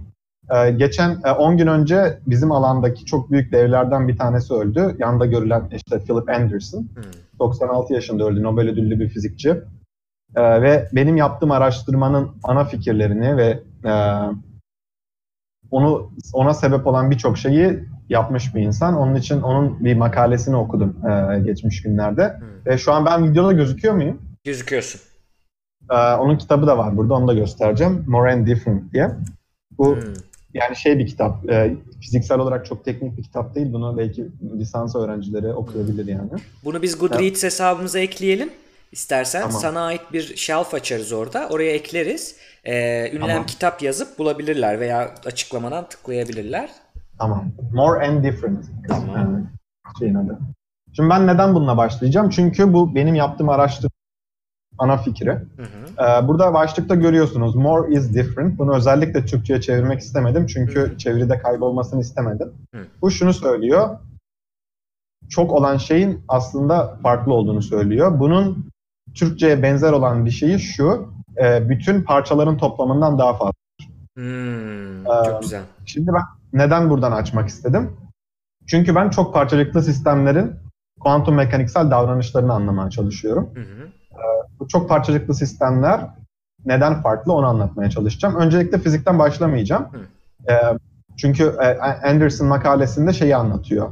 İşte bilimde e, constructionist bir yaklaşım var. Mesela siz şunu diyebiliyorsunuz. İşte e, biyolojik olarak canlılar moleküllerden oluşuyor. Protein oluşuyor. İşte proteinleri ve moleküllerini e, inceliyor, kimya inceliyor. Hı. O zaman aslında biyoloji uygulamalı kimya. İşte kimyanın içinde atomlar var. Atomları kim anlamaya çalışıyor? Fizikçiler. Onun için kimya işte uygulamalı fizik. Dolayısıyla işte biyoloji uygulamalı fizik Hmm. gibi bir yaklaşım içine giriyorlar. Bunu eleştiriyor e. İndirgemecilik yani reductionizm denen bir olay aslında. Biyolojik indirgemecilik de denen. Hani bizde fiziğe indirgenmez ama bizim psikologların en çok çektiği e, biyolojik indirgemecilik. Reductionizm dediğimiz Evet. onu Aslında- indirgemek. Onu, adı ona iliştiriyor. Bir sevdim adamı ben. Tamam.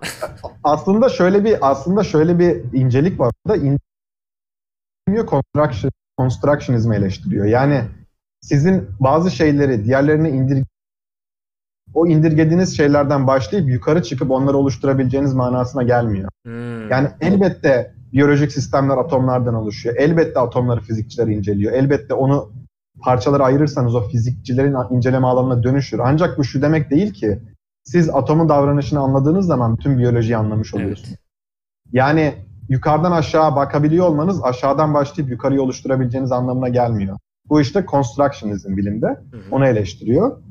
E, zaten buradaki tablosunu da makalesinden aldım. Hı. İşte diyor ki bu bu hiyerarşiden bahsedebiliyor olmamız Hı hı. işte uygulamalı olanların direkt işte bu uygulamalı fizik diyebiliyor e, olacağımız anlamına gelmiyor diyor. Hı. E, bunun e, sonrasında fizikteki e, bakış açısına geçeceğim. Çünkü bu, bu herkesin anlayabileceği bir şey. Hı. Bu aynı zamanda fizikte de geçerli. Hı. Yani siz fizik fiziğin kendi kanunları içinde de bu e, şeyi söyleyemiyorsunuz. E, yani direkt ben en temel kanunlardan başlayıp bütün fiziği oluşturabilirim diyemiyorsunuz. Aynı işte fizikten başlayıp psikolojiyi oluşturabiliyorum. E, oluş, Aslında bütün diye- parçaların toplamından fazlasıdır yine değil mi? O çok güzel bir laf. Ha, aynen öyle. Yani bütün aynen öyle. hepsini Yani- birleştirince ben o atomları, işte molekülleri, biyolojiyi beyin yapınca mesela psikoloji etmiyor. Orada bir şey daha var gibi dediğin ya da işte senin Aynen dediğin öyle. gibi Yani aynen. Orada makalesinde de şunu söylüyor. Her aşamada belli konsept konseptsel boşluklar oluşmaya başlıyor. Yani siz direkt aşağıdan yukarı gitmeye başladığınız zaman o aradaki boşlukları kapatmadan direkt geçemiyorsunuz yukarı aşamaya. Dolayısıyla sizin o kendi içinizde incelediğiniz şeyin e, kendi kanunlarını anlamanız, orada yine e, kendi yaratıcılığınızla onu tekrar incelemeniz gerekiyor. Dolayısıyla her disiplinin kendi özelinde belli fenomenleri anlama biçimi var. Ee, fizikte de bunun ismi fenomenoloji. Hmm.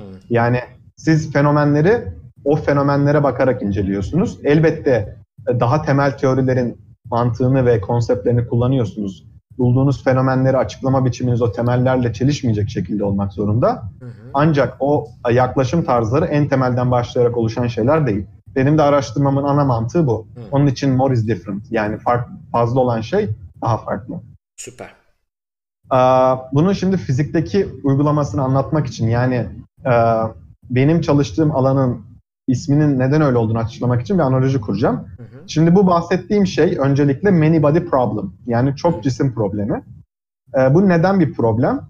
Çünkü fizik fizikte de e, aynı bu az önce bahsettiğim şeyde olduğu gibi çok temel yasalardan başlayıp yani bir elektronun davranışını anlayabiliyorum deyip Hı hı. mesela 10 üzeri işte bir mol e, yani çok yüksek sayıda elektronun davranışını etkileşimler olduğu zaman anlayamıyoruz. Yani Hmm. direkt mesela Schrödinger denklemini 100 parçacık için yazdığınız zaman e, o araya işte her elektronun birbiri arasındaki etkileşimini de kattığınız zaman Hı hı. o sistemi çözemiyorsunuz. Ha. Ancak- Oluşan sisteme bakıp o sistemin kendi içindeki özelliklerini daha bir bakış açısıyla anlamaya çalışıyorsunuz. Çok güzel. Yani bir kuşun uçuşunu anlıyorum ama sürünün uçuşunu o kuşu anladığım şekilde anlayamıyorum.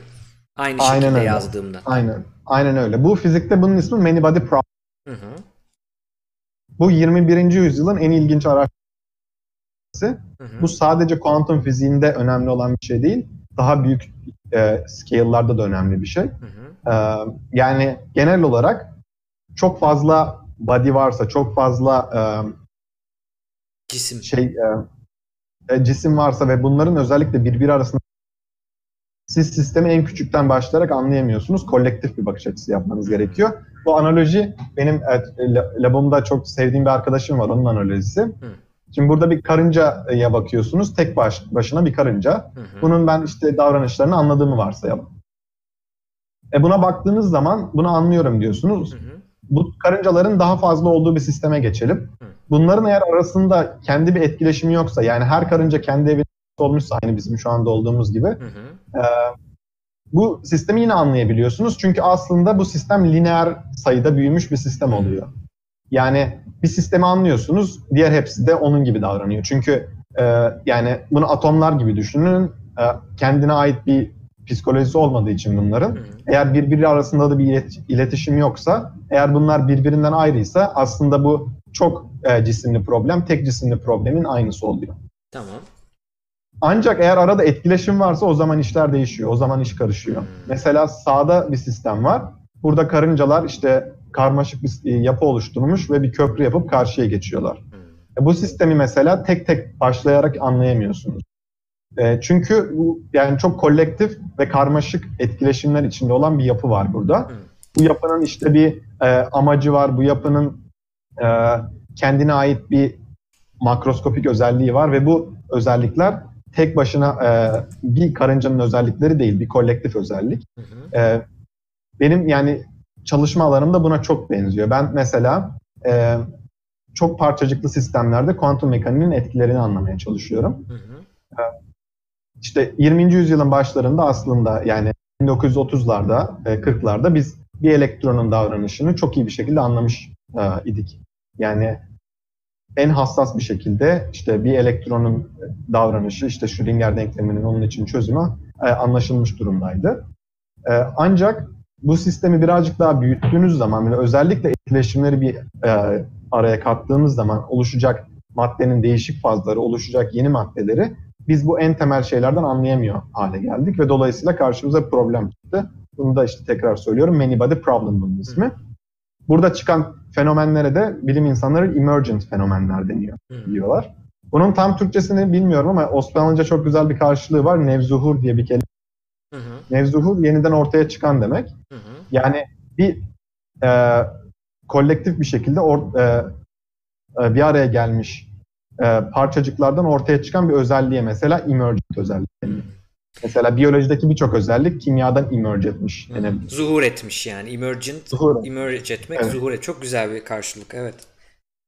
Evet, onun da güzel bir şey var. Tam Farsça ile Arapçayı kar- şey karıştırmışlar nevzuhur. Hı hı. Ee, benim araştırma konumda e, anlatmaya buradan başlayacağım. Ben çok parçacıklı sistemlerde, aynı bu karınca kolonisinin olduğu gibi etkileşimin olan sistemlerde Hı hı. bu sistemin davranışını anlamak istiyorum.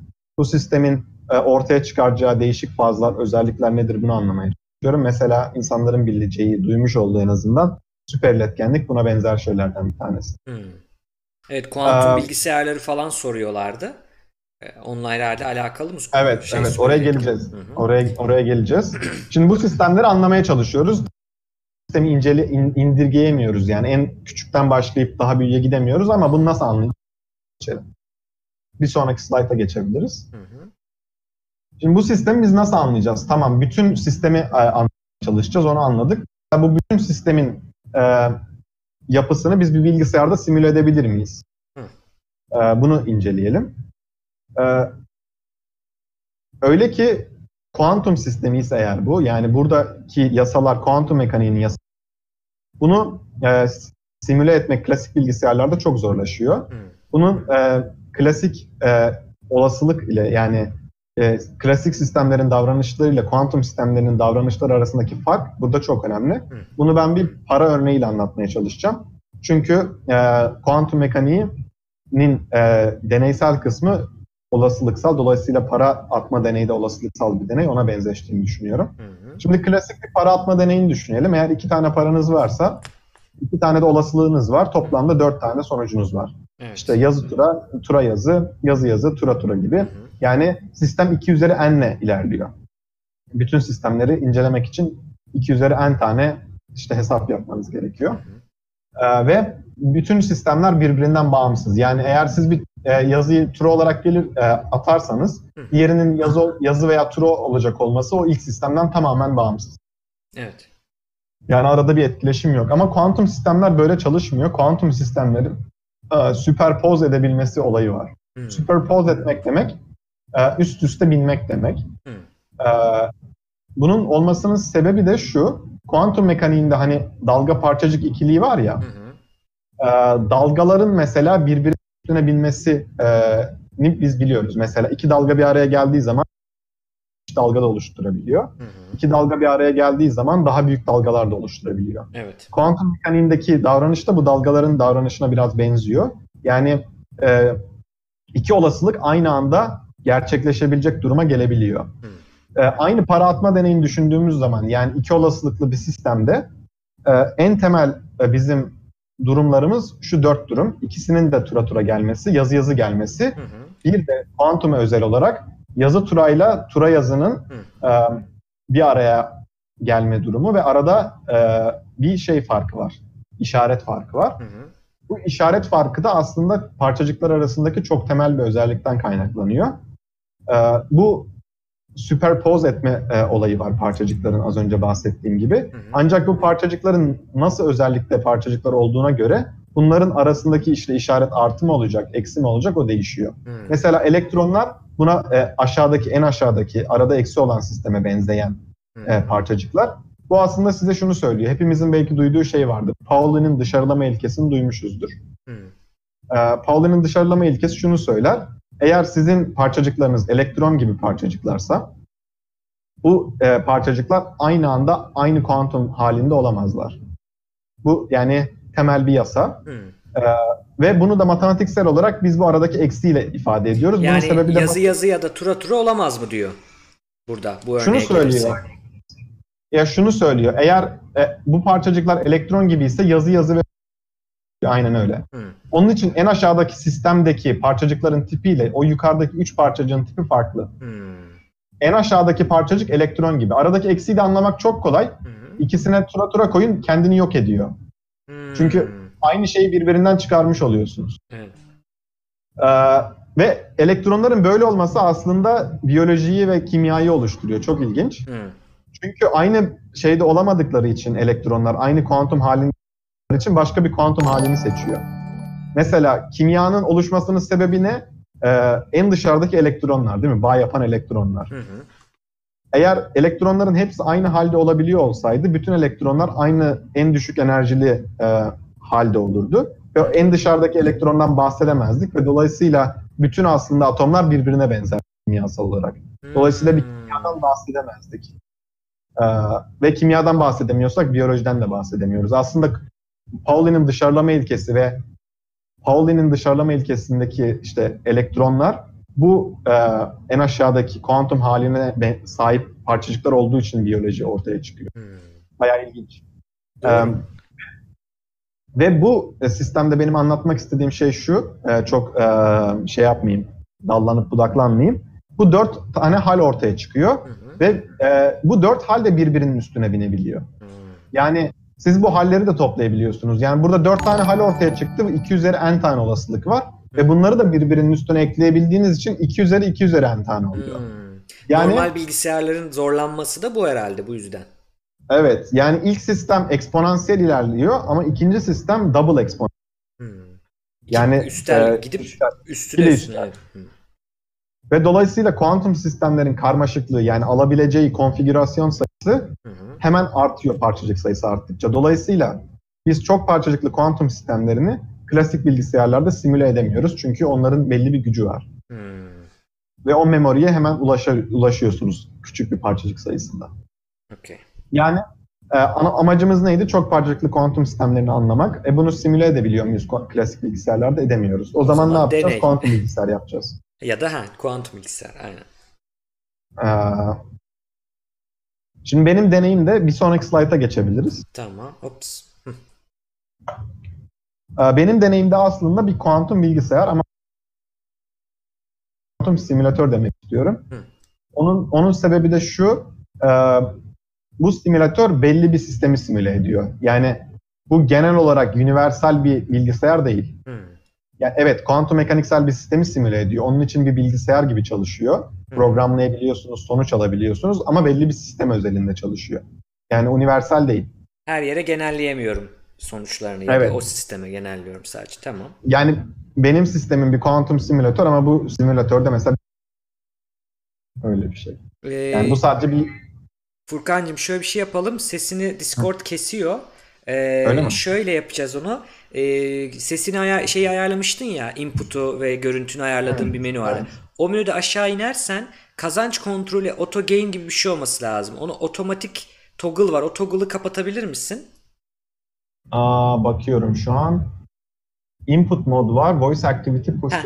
Voice activity var. Orada bir otomatik gibi bir şey olması lazım.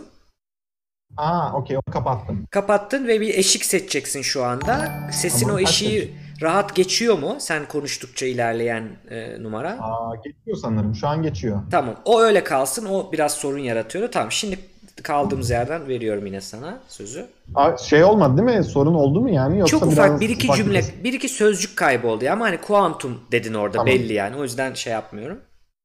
Tamam. Şimdi şeyden bahsedeceğim. Kuantum simülatörlerden bahsedeceğim. Hı hı. Bu anlamak istediğimiz etkileşimlere sahip çok parçacıklı sistemleri bir kuantum ortamında yaratıp o e, sistemi kuantum simülatörde anlamaya çalışacağız. Çünkü klasik bilgisayarda bunu yapamıyoruz. Hı hı. Yani amacımız şey bizim karmaşık elektron sistemlerini anlamak. E, yöntemimiz de şu. Bu sistemlerin idealize, kontrol edilebilir ve programlanabilir analoglarını laboratuvar ortamında oluşturmak. Hmm. Yani aslında bu bir deney elbette. Yani biz direkt o sistemin e, belli özelliklerini deneyciler olarak probe ediyoruz. E, ama bu sistemin birazcık konsept olarak farkı şu, o sistemin benzerini yaratıp o sistemi programlayıp sonra onun sonuçlarına bakıyoruz. Yani direkt şey yapmıyoruz. Mesela süperletkeni anlamak istiyoruz. Hı hı. Süperletkenlik özelliğini gösteren bir malzemeyi alıp onu incelemiyoruz. O sisteme ilk başta e, hani yine indirgemeci yakış, yakış, e, bakış açısına benzeyebilir bu. Hı hı. Öncelikle onun temellerini oluşturacak, oluşturduğunu düşündüğümüz sistemi yaratıyoruz. Hı. Sonra ona ufak ufak gerekli şeyler ekleyerek o sistemin özelliklerini göstermesini bekliyoruz. O zaman onu anlamış olacağız. Orijinalinde niye yapmıyoruz peki? Sorun ha, ne güzel. orada? Çünkü orijinalini birincisi programlayamıyoruz. Hı. Yani orijinalindeki mesela etkileşimlerin gücünü değiştiremiyoruz. Orijinalinde bir sürü noise var. Hmm. Yani orijinalinde mesela kristal yapısı içinde bir elektronlar var. Orada defect dediğimiz e, istemediğimiz mesela e, yapılar var. İşte e, bu sistem mesela belli bir sıcaklıkta orada sıcaklığın getirdiği belli e, fluctuation'lar var. Yani dalgalanmalar. E, dalgalanmalar var. Yani bu sistem çok idealize değil. Yani birçok noise var. Yani birçok bütün deneylerde noise vardır. Hı hı. Ama bu sistemin mesela çalışılması için e, gerekli olan temizlik o sistemlerde o kadar yok ve daha önemlisi o sistemi programlayamıyoruz. Yani o sistemin özelliklerini daha önceden biz kendimiz programlayabilmemiz, bu sistemi anlamamız için daha önemli. Bu şunun gibi. Bu şunun gibi. Mesela siz bir uçak yapmak istiyorsunuz. Öncelikle bir kağıttan uçak yapıyorsunuz. İşte o ana bunu uçuracak fikir. Hani o Bernoulli'nin ilkesi var ya uçağın uçmasını size yapan. İlk başta onu sağlayacak bir sistemi oluşturuyorum. Sonra işte kanatlarının geometrisini biraz değiştiriyorum ki işte türbülans da çok etkilenmesin. Hı hı. Sonra birazcık daha üstüne gidiyorum. Ona işte biraz motor e- ekliyorum. Hani şey gibi ana fikirden başlayıp sonra üstüne yavaş yavaş özellikleri ekliyorsunuz ve sonuçta yapmak istediğiniz şeyi ortaya çıkarmaya çalışıyorsunuz. Bizim bakış açımız da biraz buna benziyor. Süper.